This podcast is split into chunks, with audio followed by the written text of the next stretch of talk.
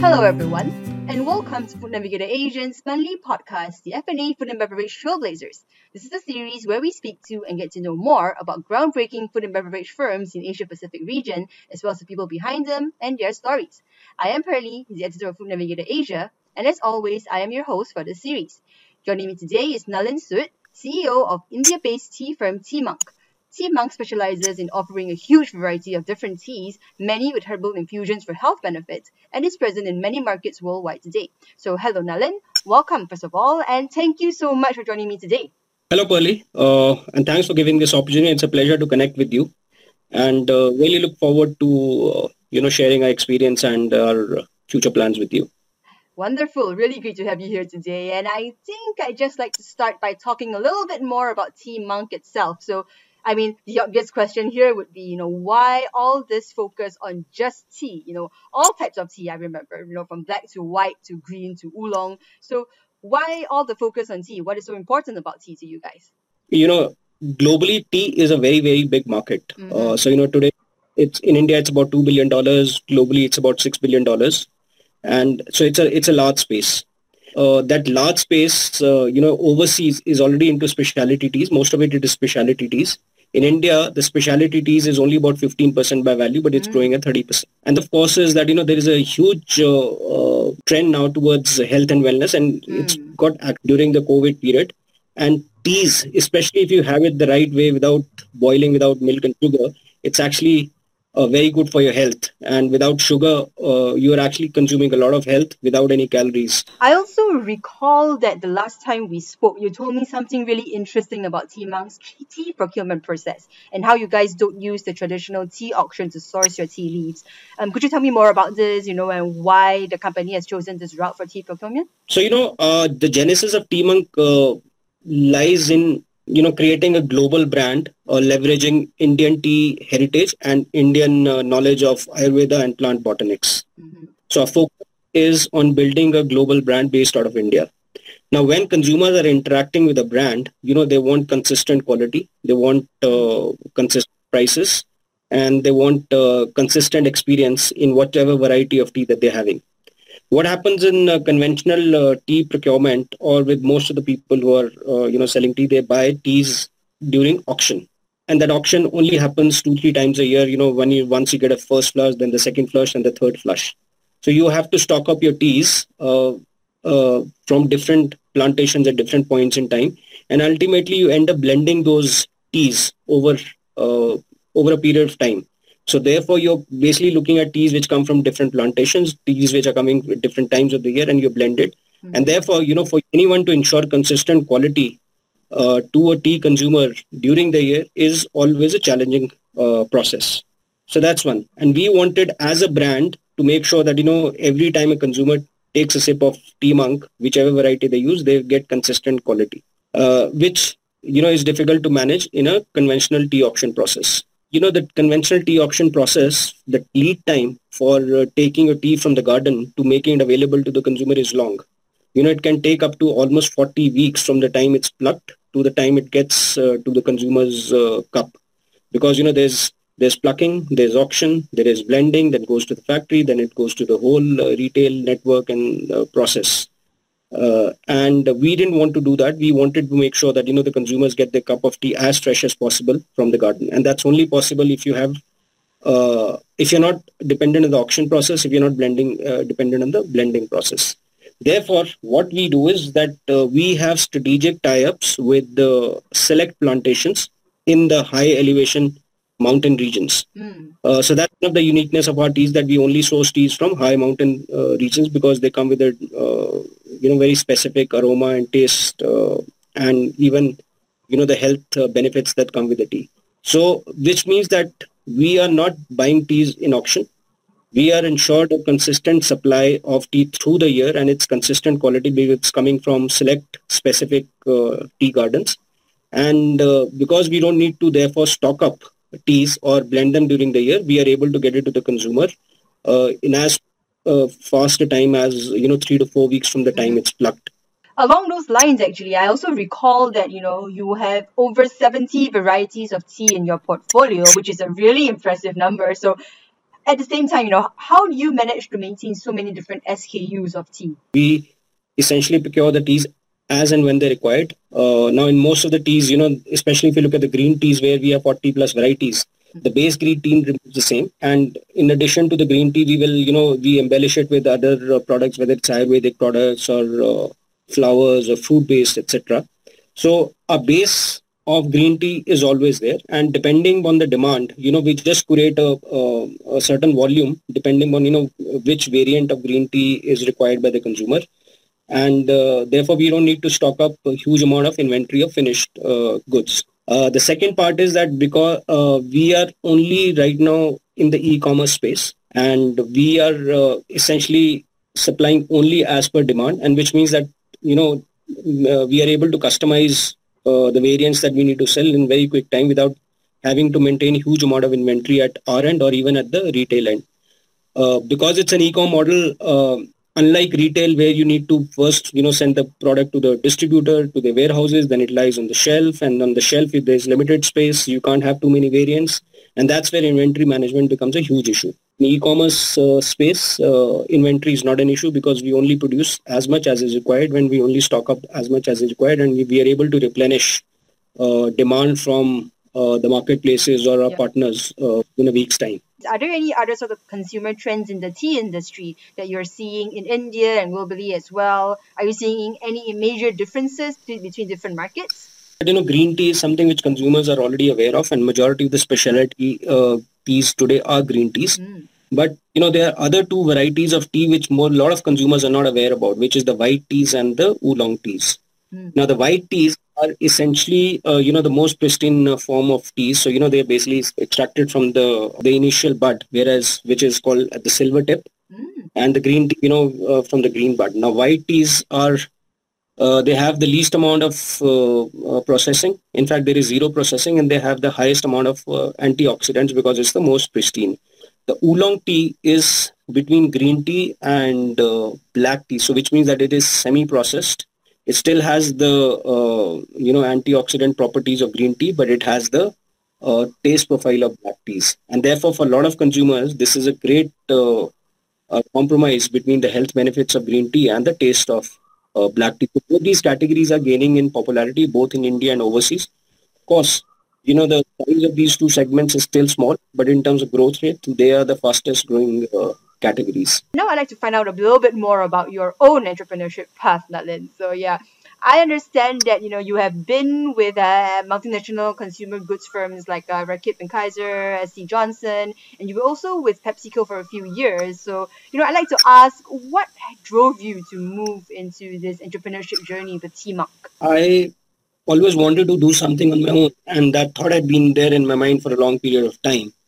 Now it finally uh, fructified when I was in SC Johnson, which was my last uh, corporate role after working with SC Johnson for two and a half years, then I uh, quit the corporate sector and prior to joining Tea-Monk, I ventured into the uh, agro space and which is really the farming space. Mm. While I was doing this, I got introduced to uh, Tea-Monk and uh, what really excited me was that this was uh, essentially a continuation of what I had already started in the agro space because again, tea is not manufactured in the, uh, you know, in the factory. It comes from bushes and because we are into specialty teas uh, you know we are we are not adding anything artificial to it therefore uh, you know a complete uh, uh, let's say continuum to what i had started and the other factor you know which drove me towards Tea-Monk was uh, while you know pure agro products it's difficult to package and sell them and to create mm. a hmm. global brand i mean uh, it's very difficult to create a global brand based on on just trying to sell strawberries. But with tea, there is an opportunity. So we thought that you know it's a great opportunity to uh, focus on natural agro-based products, mm-hmm. something which can be branded, something which can be taken global, and something which can be built into a large global brand, leveraging Indian tea heritage and uh, the science of plant botanics and Ayurveda if I were to ask you what has struck you as the main difference between um, the food and beverage industry and the others, other the other industries that you've been in, like uh, household consumer products, what would you say? What is the main difference here? So there is a huge uh, uh, difference between you know the uh, uh, the way the two markets uh, operate.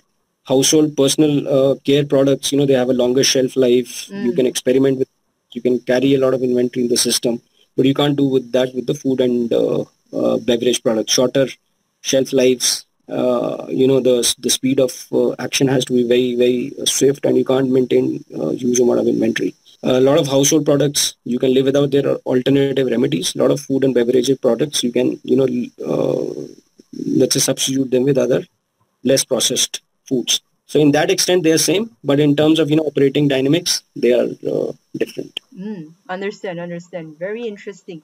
What about if I asked you about the main difference being in a big food MNC like PepsiCo versus heading a startup like you are like you are doing now? See, I think the main main difference is the uncertainty. Mm. Uh, if I get look at it from a personal perspective, now with a large uh, company like PepsiCo, you know, you have chartered your uh, roadmap for the next couple of years. You're not looking at investors for funding because you know those funders are uh, the funds and investments are g- generated uh, uh, internally. Whereas you know in a in a startup, you know you uh, you are looking at investors to continue feeding you for a couple of years till the time you get scale, start uh, you know break even, and you know you always have a certain amount of runway with the cash you have in hand.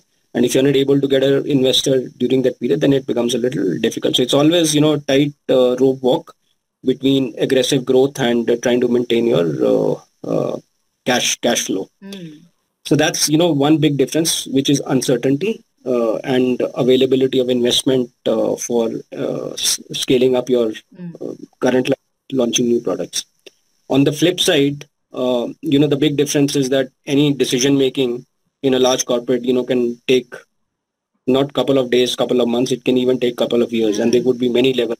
Here in an MNC, you know, it might go all the way from one country to the region to uh, the glo- global category to finally somebody who's uh, looking at R&D and investments in supply chain.